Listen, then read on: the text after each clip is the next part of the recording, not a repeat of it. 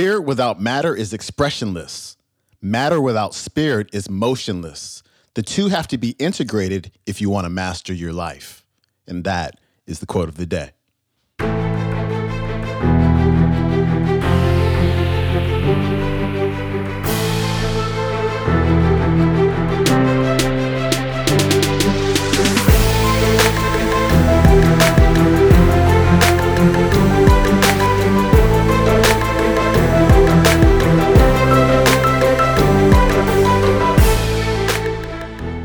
Welcome back to the Quote of the Day show. I'm your host, Sean Croxton of SeanCroxton.com. Thanks for tuning in to our Finance Friday episode where we talk about all things money mindset. Today's featured speaker is Dr. John Demartini. He's talking about the separation between spirituality and financial wealth. And this clip is one that was sent to me. It's from an interview that was sent to me way back in 2009 where I was dealing with the struggles between spirituality and financial wealth. I went through I went to Catholic school from K through 12. And so when it came time for me to actually build a business and start earning income, I really ran up against those, those obstacles. I really ran up against the consternation of, oh my God, making money is not spiritual. I should not be making money. It's not a spiritual thing to do.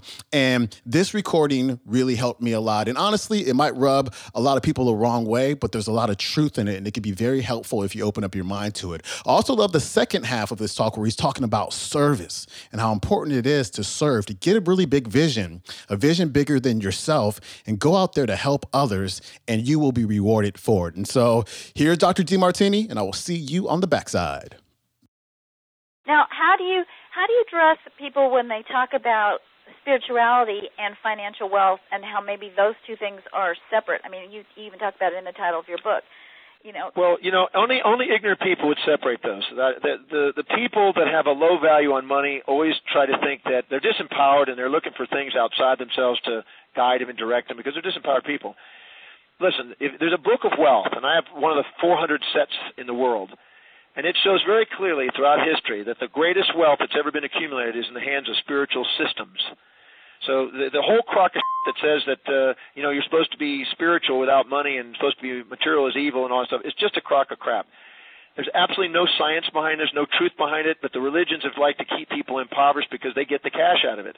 So there's no reason for that. Spirit without matter is expressionless. Matter without spirit is motionless. The two have to be integrated if you want to master your life. In fact, let me give you a reason why. Mm-hmm. If you have zero money saved and you all of a sudden earn a dollar, the value of the dollar is 100%. If you have ten dollars saved and you earn another dollar, uh, the value of the next dollar is is ten percent. If you have a hundred dollars saved and you get another dollar, the value of that dollar is one percent. If you have ten thousand, point one percent. Hundred thousand, point zero one. Million, point zero zero one. Ten million, point zero zero zero one. So what happens is, as you accumulate wealth, the value of an additional dollar diminishes. So that means if you don't have a cause to go and motivate yourself to earn an additional dollar, you will eventually plateau and get unmotivated to get the money. If you have zero money, you would never wipe your butt with a dollar.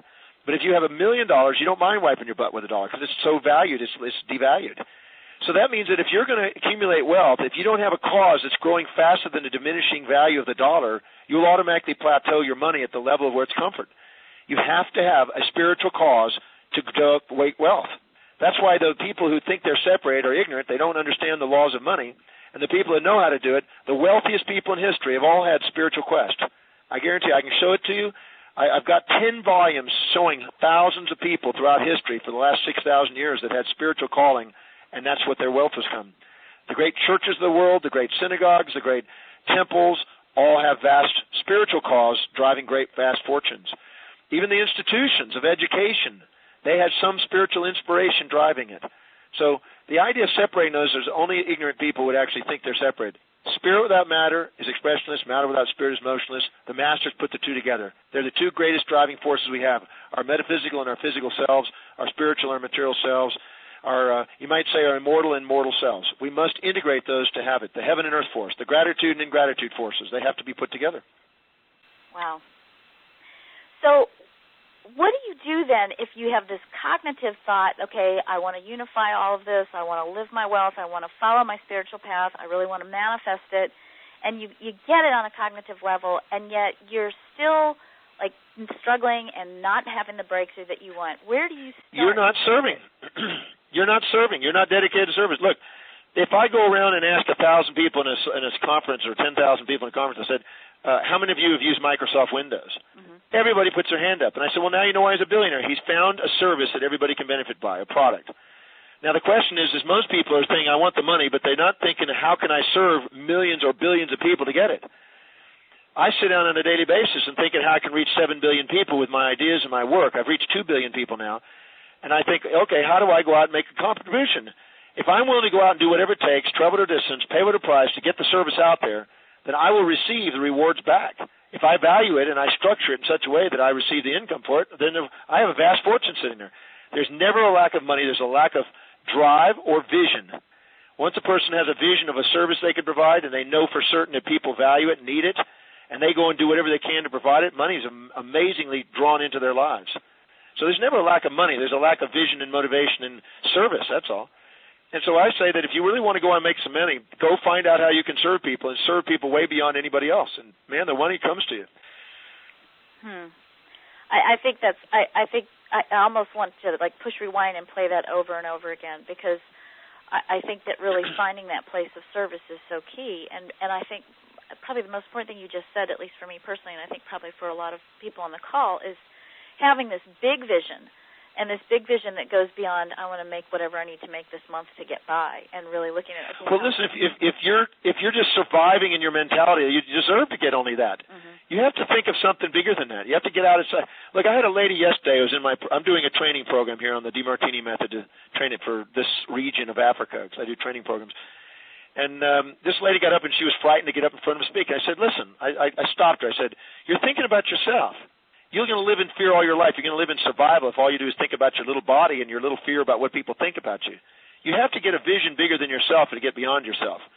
And I said, "Now think about what the cause of this audience out there. What do they need? What's the service you're providing?"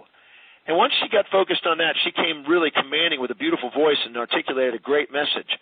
And she looked at that. She started to cry. She says, "Wow, what a lesson I got out of that." I said, "Now you understand. You get a cause bigger than yourself. You won't let yourself get in the way of yourself. But you got to have a cause bigger than yourself. That's why you have to have a spiritual calling to get material wealth. They can't be separated.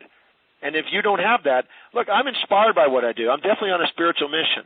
I got wealth because of that, not because I'm I'm, I'm trying to avoid spirituality or because I'm trying to avoid wealth. It's, it's crazy to separate those two. If I go out and serve two billion people, I deserve a billion dollars back. As simple as that. Okay. All right, that was Dr. John Demartini of drdemartini.com dropping truth bombs about spirituality and financial wealth. And you may have heard me talk about this before, but the full version of the interview is something that completely changed my life and it changed my perception of a lot of things, including money mindset. If you want to hear the entire interview, you can find it on my website, seancroxton.com. I'll uh, look up episode number 56 of the quote of the day and I'll leave the link in there. Also, you'll be able to find it on Facebook Facebook, facebook.com slash Sean Croxton. I'll leave it pinned to the top of the page for a few days. And uh, that's it for me. I hope you had an amazing week and I want you to have an incredible weekend. And I'll see you on Monday. If you get a chance, please rate and review and subscribe to the Quote of the Day Show on iTunes. It helps a whole lot. Thank you very much. And I will see you next time. Peace.